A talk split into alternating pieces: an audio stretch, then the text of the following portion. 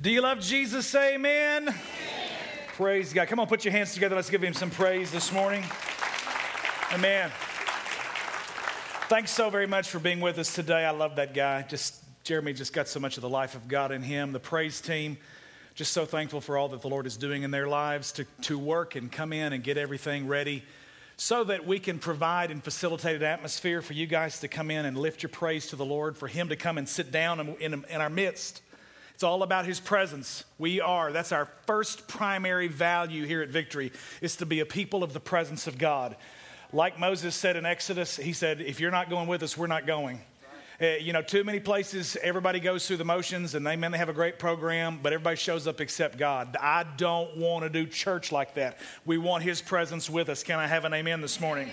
If you would, I want you to stand with me one more time. I know you just got comfortable, but let's read the scripture together from the book of Hebrews, the Hall of Fame of Faith. Hebrews chapter 11. We've got about five verses verse 8 through 12. Here we go. Read it out good and strong. By an act of faith, Abraham said yes to God's call to travel to an unknown place that would become his home. When he left, he had no idea where he was going. By an act of faith, he lived in the country promised him, lived as a stranger, camping in tents. Isaac and Jacob did the same, living under the same promise.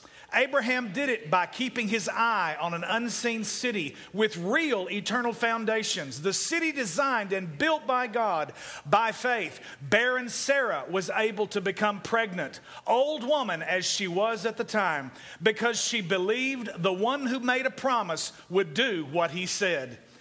That's how it happened that from one man's dead and shriveled loins, there are now people numbering into the millions. Come on, put your hands together and let's give God some praise this morning. Bow your heads with me for a word of prayer before you're seated. Gracious God and Father, thank you. Thank you for the promise. Thank you for an encounter with your presence today that no word of man can cast a doubt to take it away.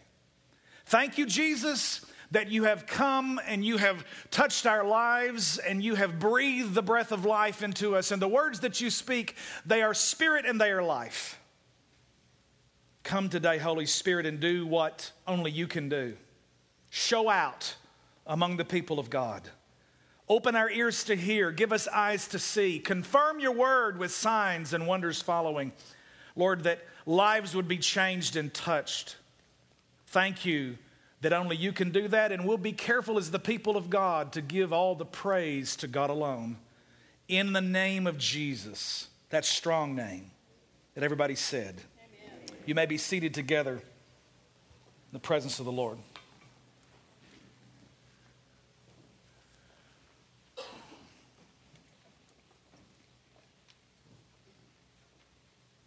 David Ponder had just experienced a horrifying experience with bullets and cannon flying by.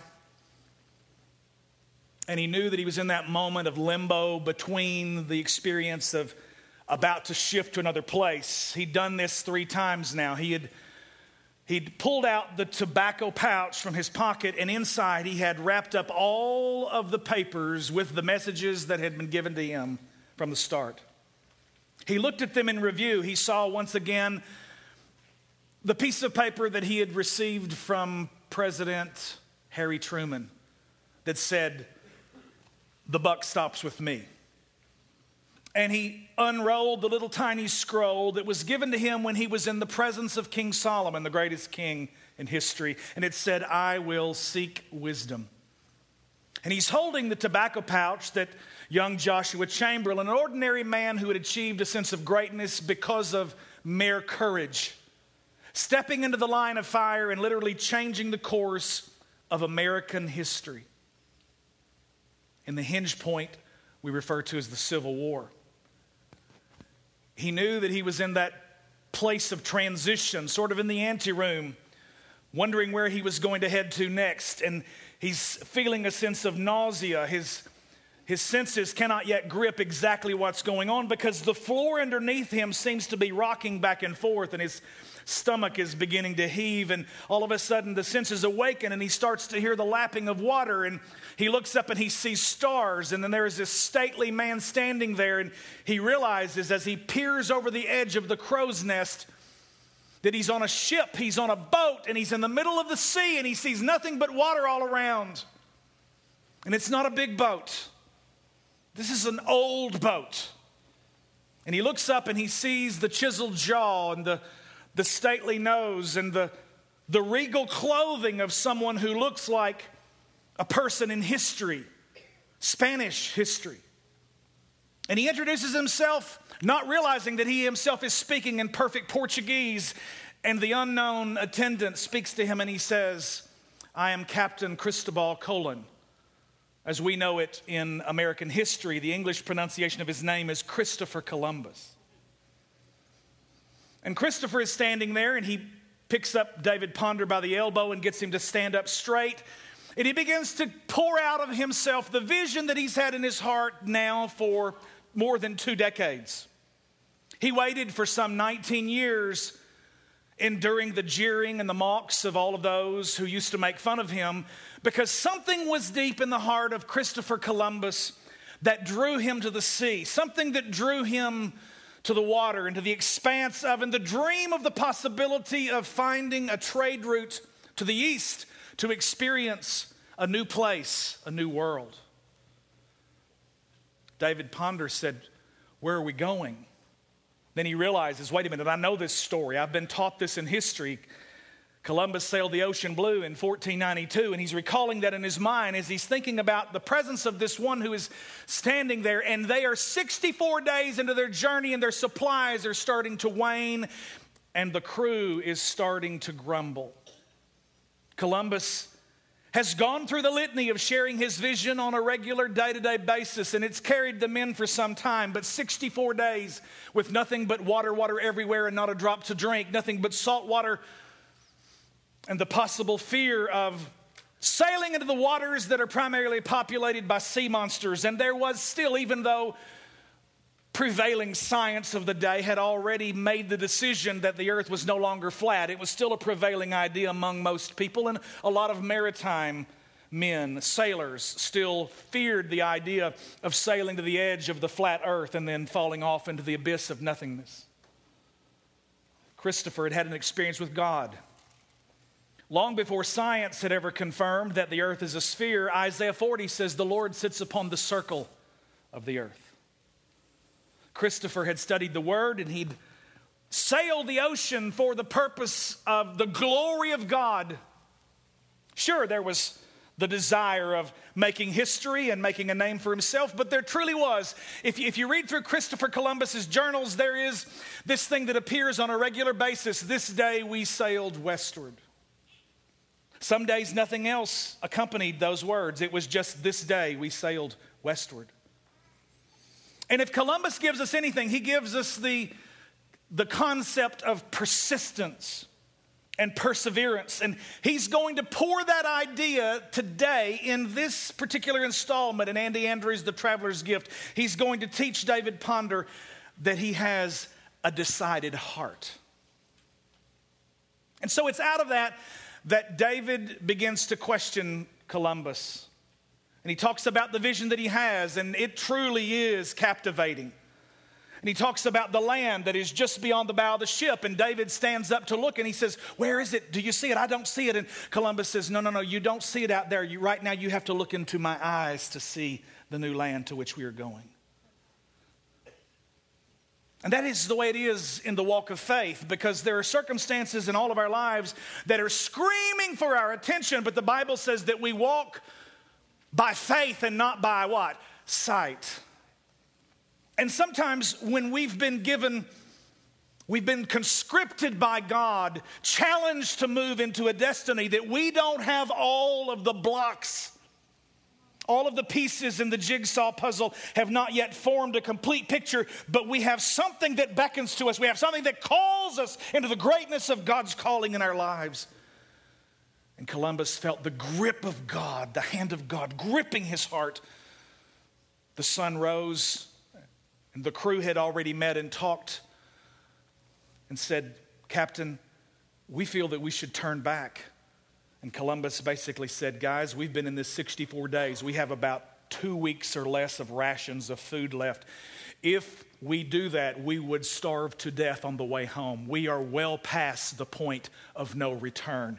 We must proceed forward. And the crew once again heard the same litany, the same thing that Columbus had rehearsed before over and over and over and over, telling the people that in the name of Ferdinand and Isabella and for the glory of God, we will discover a route to a new world. A place where the streams flow and the people will greet us like heroes and the water sparkles like diamonds.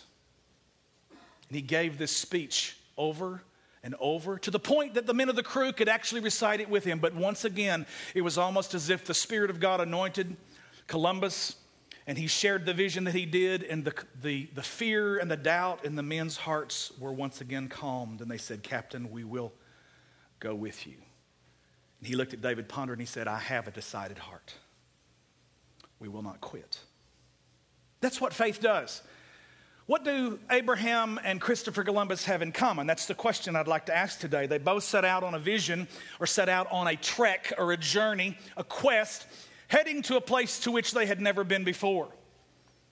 Abraham really, I mean, if there ever was anyone who could be descriptive of the sovereign choosing of God, it would be his testimony because Abraham was not seeking God. He was living in Babylon in Ur of the Chaldees. In Genesis chapter 11, you find his lineage. He's, you know, older guy at this point. He's already has his AARP card. He's, he's into retirement age, but he's, you know, got some sheiks in the family, and so he's, you know, pretty well off. His name, Abram, literally means exalted father. Sarah, his lovely bride, beautiful when he married her, still at this point in life, even though she's older, is still lovely to look upon. But there's something that's missing. They've never been able to have any children. They had a dream once, like everybody else does, to have a house filled with laughter and children running around and doing all the things that families do together. And Abraham and Sarah wanted that, but for whatever reason, they'd never yet been able to conceive and to bear children. And in Abraham's old age, God taps him on the shoulder and visits him. Abraham's not seeking God, but God is seeking Abraham. God knocks on his door, the door of his heart, and Abraham has an encounter with God that absolutely nothing can shake. Genesis chapter 12, verses 1 through 3 give us the story. It says, God told Abraham, Leave your country, your family, and your father's home for a land that I will show you. I'll make you a great nation and bless you. I'll make you famous. You'll be a blessing. He says, I'll bless those who bless you. Those who curse you, I'll curse. And all the families of the earth will be blessed through you. God not only seeks Abraham, but he taps him on the shoulder and he gives him this crazy vision for the future, which is the second point that I have this morning. And that is that God gave him a vision with a promise. God says, I've got something for you to do. You have people to meet and places to go and things to see, and you've got to get up out of your comfort zone where you've always been. He lived in a time, folks, when people rather rarely traveled more than 20 miles out from the place they ever lived. Travel was just about non existent. But God challenged Abraham to do something that very few others were doing at his time. He says, I've got a vision for you. I'm going to take you to a place that you're going to inherit, and I'm going to give you a family that's going to populate it. Uh, God, I'm 75. Sarah's still pretty hot chick, but she's 65. She's still got the moves, Lord, but, uh, you know, we're a little bit old to be talking about having babies. God says, Leave your father, leave your country, leave your kindred.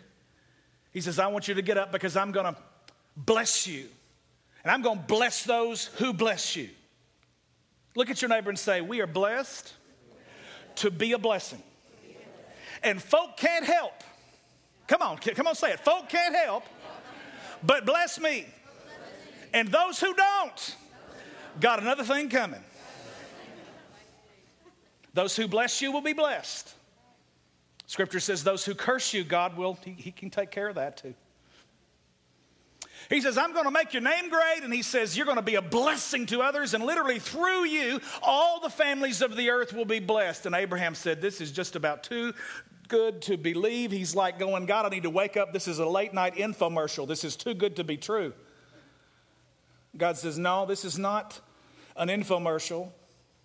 This is an inspirational vision that I'm giving to you. And he says, I want you to look down and I want you to see all of the grains of the dust of the earth. He says, if you can count those grains, he says, I'm going to make your seed as numerable as the, the specks of the dust. Three times God gives Abraham a graphic, and actually his name is not Abraham yet, his name is Abram. Abram means exalted father.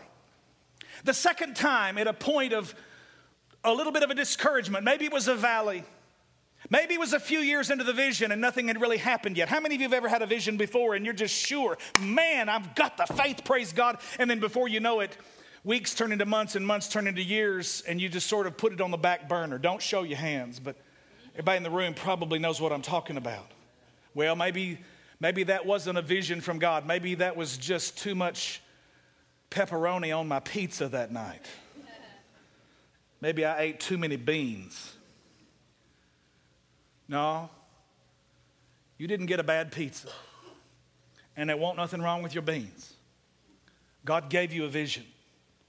But God intends sometimes for us to reach a place in our own lives that we recognize that we cannot do this thing in our own strength, and if it happens, it'll have to be God. And so God waits, and God never is in a hurry. He, he may not be there when you want Him, but He's always right on time in the perfect timing of the Lord. And Abraham is challenged by God. He has an encounter with God that nothing can shake. God gives him a vision with a promise, and three times God gives him a graphic. The first time it's the dust of the earth. The second time he takes him out there by the water, it's the sand of the sea. But one time, and by this point, God's changed his name, and he says, You know what? You're no longer going to be called Abram. He said, I want you to be known as Abraham. Now, what's the difference between Abram and Abraham? Now, let's spell it. Let's spell it. Come on. A B R A M. Okay, now let's add ha to it. A B R A H A M. So, what God does is, does is He takes Abram and He separates the M from the A, and God puts a ha into it. God breathes, He inspires he, he, he takes his very nature, his very life, and he breathes into the deadness of Abraham's dead self, his personal inability to do anything about this. And God injects hope and faith. And Abraham hears the word, and the Bible says in Romans 10 17, faith comes by hearing, and hearing by the word of God. And Abraham hears it, and his ears perk up, and something burns in his chest. It's the same burning that Christopher has in the crow's nest looking for land that he can only see with the eyes of faith. Abraham Abraham travels like a few folks I've known in my lifetime. I don't understand it. They just sort of get a wad of cash and they just get in the car and come on, Ethel, let's go. And they just get in and they go, okay, we're going to drive west. We'll head out there to Oklahoma City and then we'll go north, maybe up into Nebraska and maybe go see the, the Black Hills, see the president's faces. You know, folks get in, they just, you know, stop along the way. Nothing's been planned, no hotels, motels booked, no resorts. But they just sort of whatever's a uh, vacancy open, they just pull in and they just see the sights that are there and have a good time. Some folk like to vacation like that. I can't do that. Before I leave, I know that the condo at the beach is waiting on me. It's already got the confirmation number. It's been held on my credit card, and we're headed, and I know exactly the route that I'm going to go. And that's just not the way that God deals with us. He doesn't plan the whole route for you. He, he doesn't give you the whole picture of exactly the way it's going to be and all the stops you're going to make and the destination and the places you're going to get to go to and your tickets are purchased ahead of time. If God showed you what you were going to have to walk through to get you to this point, you probably wouldn't have taken the journey. Let's be honest, we've gone through some stuff that we really didn't make the deal for. Monty Hall deceived us. We've made a deal. You said, okay, God, I will. And guess what? Some stuff along the way that we didn't expect has come. And oh, but if we're really honest, I'm going to tell you it's sometimes those places of desperation, the lowest of the lowest of the valleys, where Jesus and his presence has been the sweetest to me. And I've come to know him in a way that I have never known him before. When I had nothing left, but all I could do was cry out and say, Jesus, save me. Jesus, help me. Jesus, deliver me. And oh my God, he answered my prayer. Abraham had those experiences, but yet there's something by, by the time he has had three graphics and God has shown him the dust of the earth and the sand of the sea. And one night, at the point where God changed his name, he said, I want you to quit looking down, Abraham. I want you to look up and see the stars. Go ahead, count them. Two, three, 1,894, 1,800, 22,417. He says, Yeah, they're innumerable if you'll be a man of faith and walk with me and trust me and grab a hold of this vision that you see with eyes of faith and nobody else can see, but you choose to believe it and you make the choice to not quit until you see it come to pass. He said, I'm going to cause. I'm going to cause a family to be birthed from your loins that are going to be greater than the dust of the earth and the sand of the sea and even the stars of the heavens. It's an innumerable bunch of people that will be born from you, old man. Yeah, you're old. What other excuses do you have? God laughs at your excuses this morning, saints.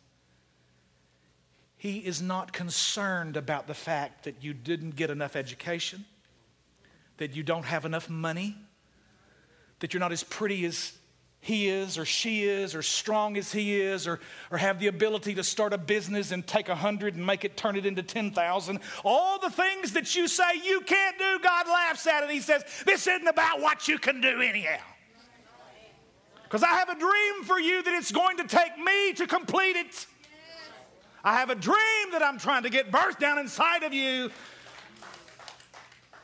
Before Sarah can get pregnant, Abraham, you're going to have to catch the vision of this thing that it's not you and your ability. And man, it's a good thing because, you know, every day it's getting further and further away from the initial promise, and he's getting older and older. Wrinkles are continuing to appear. A little harder to get out of the bed in the morning.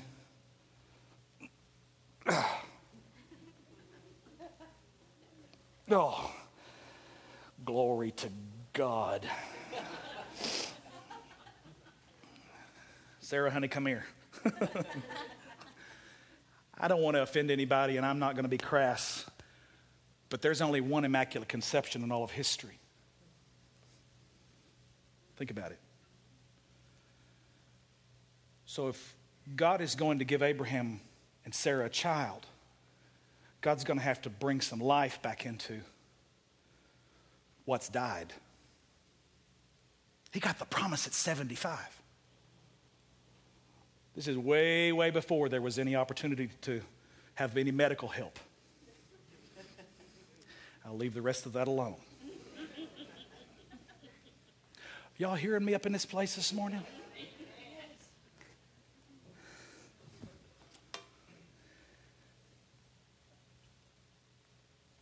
Abraham goes down to the local bar and grill and he's sitting there watching the game with all of his buddies. They're WPS, Woo Pig Sooie, they're, they're cheering for the hogs. No, wait a minute, they were Jews, they weren't cheering for hogs, okay.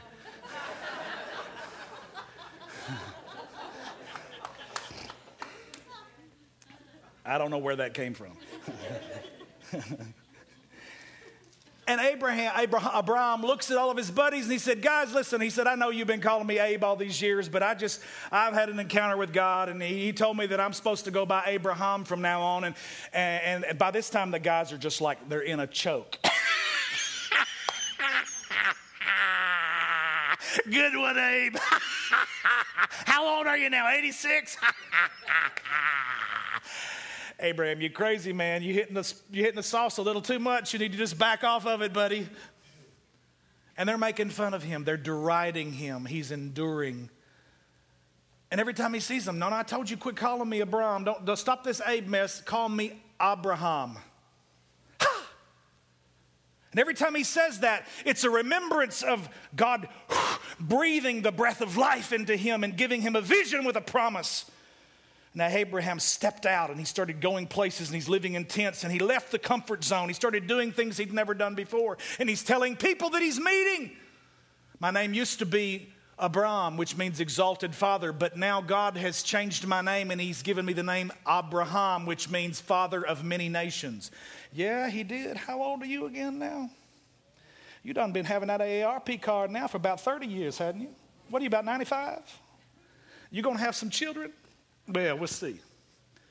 How many of you know folks will take your vision and they'll throw it down on the floor and they'll stomp on it if you let them?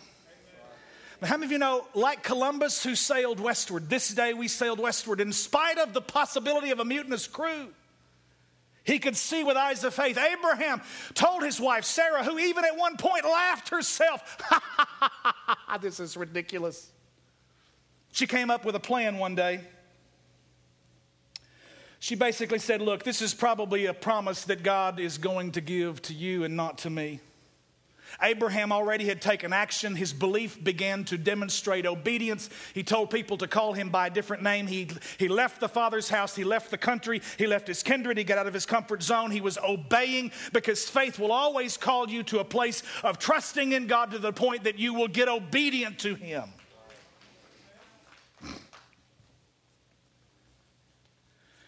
And Sarah came up with an idea one day. She basically says, Listen, this is probably not for me. You know, maybe maybe you can get some strength and here there's this i got this pretty little pretty young little egyptian bond slave maiden that's mine. Her name is hagar. Why don't you take her and see if god will raise up a seed between you and her? Abraham said really? Now don't even look at me like that. I'm just preaching the bible now hades would freeze over before that would happen today and it's probably a good thing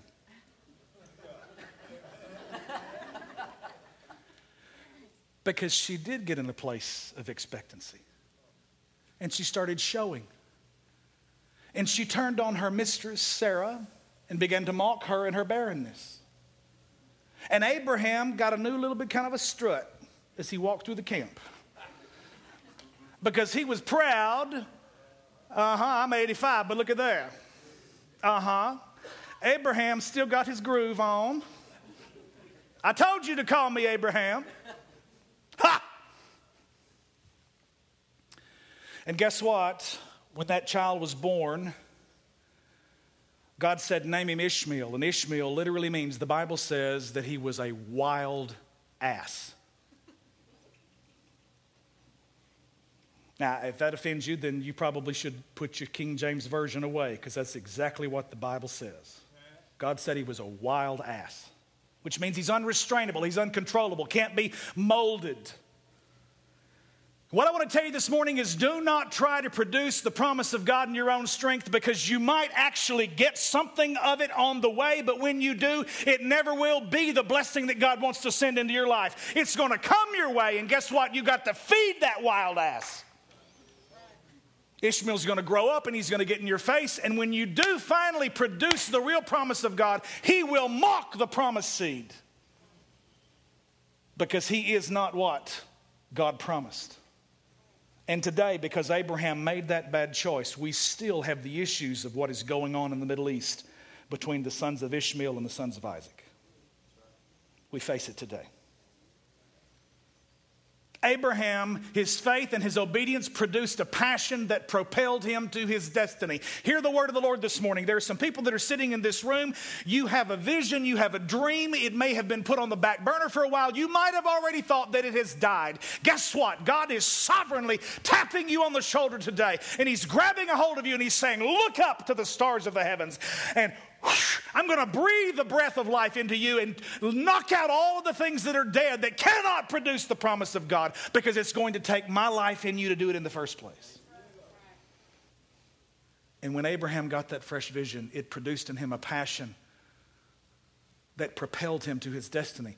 One of the things that Columbus said to David Ponder in the crow's nest was this he said, Passion produces or breeds conviction,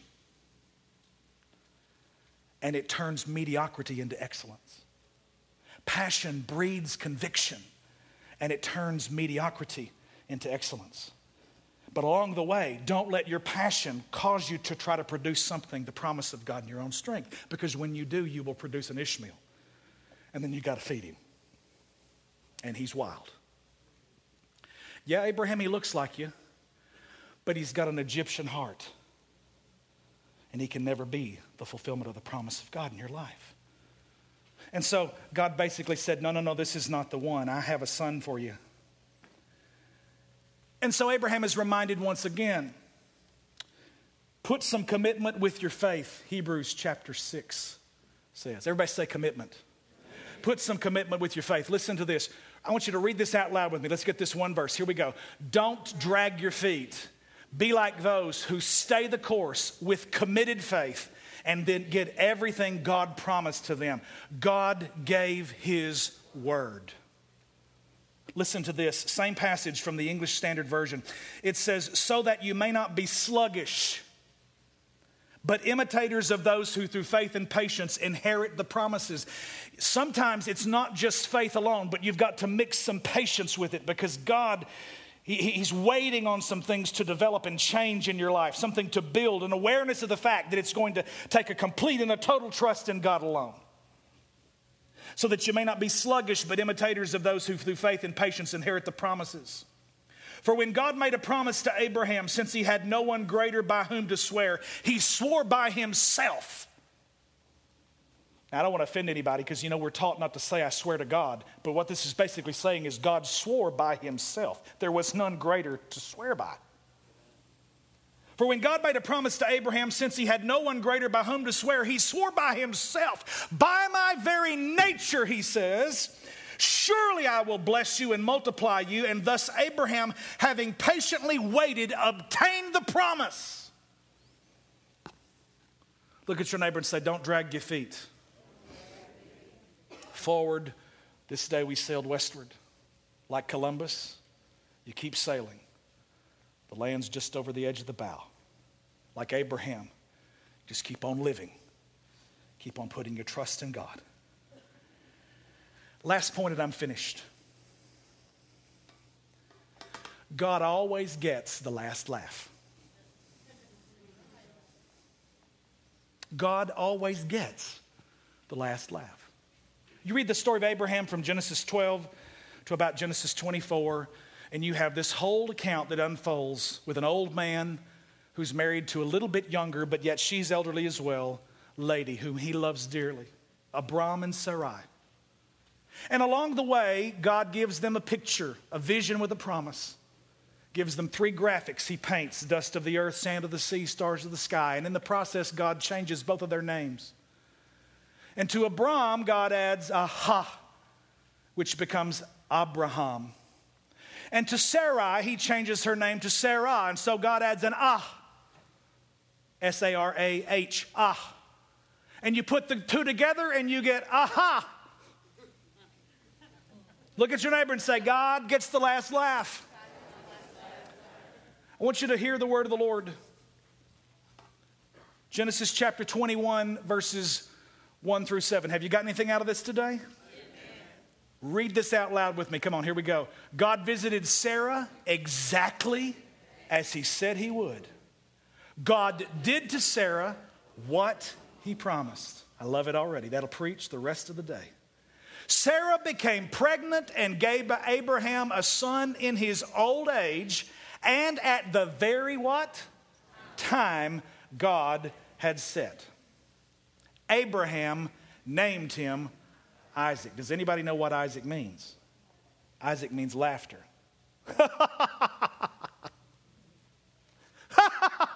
Come here. hey.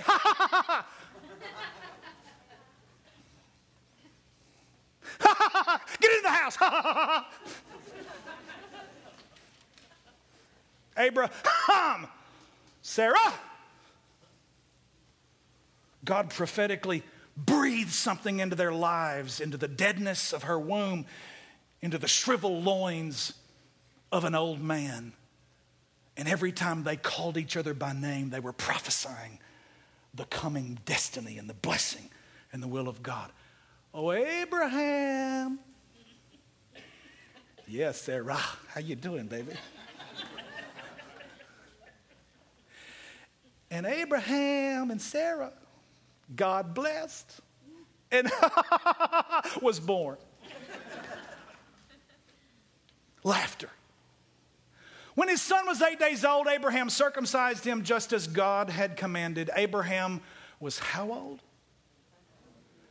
Which means he had to be 99 when the fireworks hit. it's breaking out all over the place. Isaac, God gets the last laugh. Sarah said, God has blessed me with laughter, and all who get the news.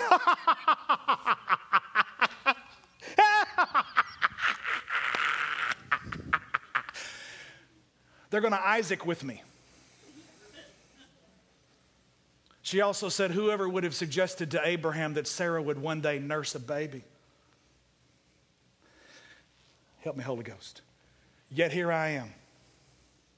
I have given the old man a son. I love Eugene Peterson. I love the message. It's just, you just can't say it any better.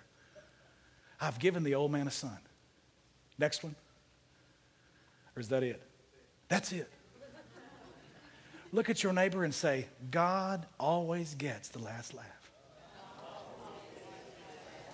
And you know what? Somewhere along the way,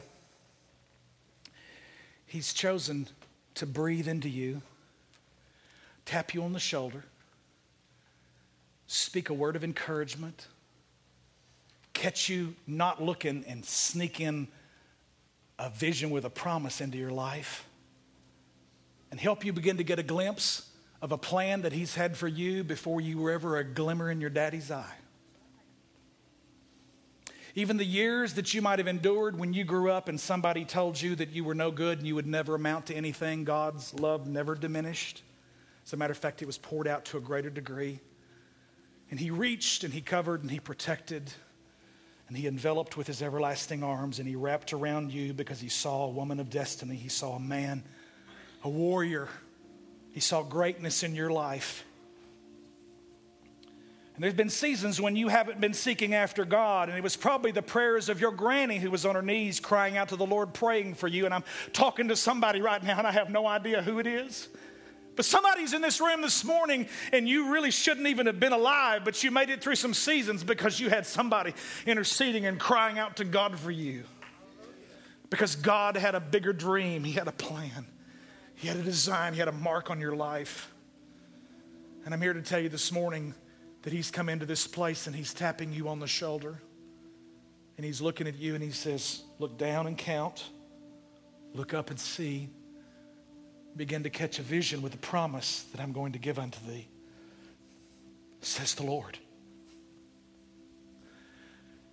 Some of you are fighting some stuff in this room that is bigger than you are, and you don't have the ability. You've finagled it. You've maybe even some of you have known the Lord and you've had a promise and you've tried to bring that promise to pass in your own ability, and it's produced not just one, but a couple of Ishmaels. It can be a habit that you currently can't beat could be a marriage that's gone bad, a business that went under, some decisions that seem to still haunt you. Everybody in the room has a past.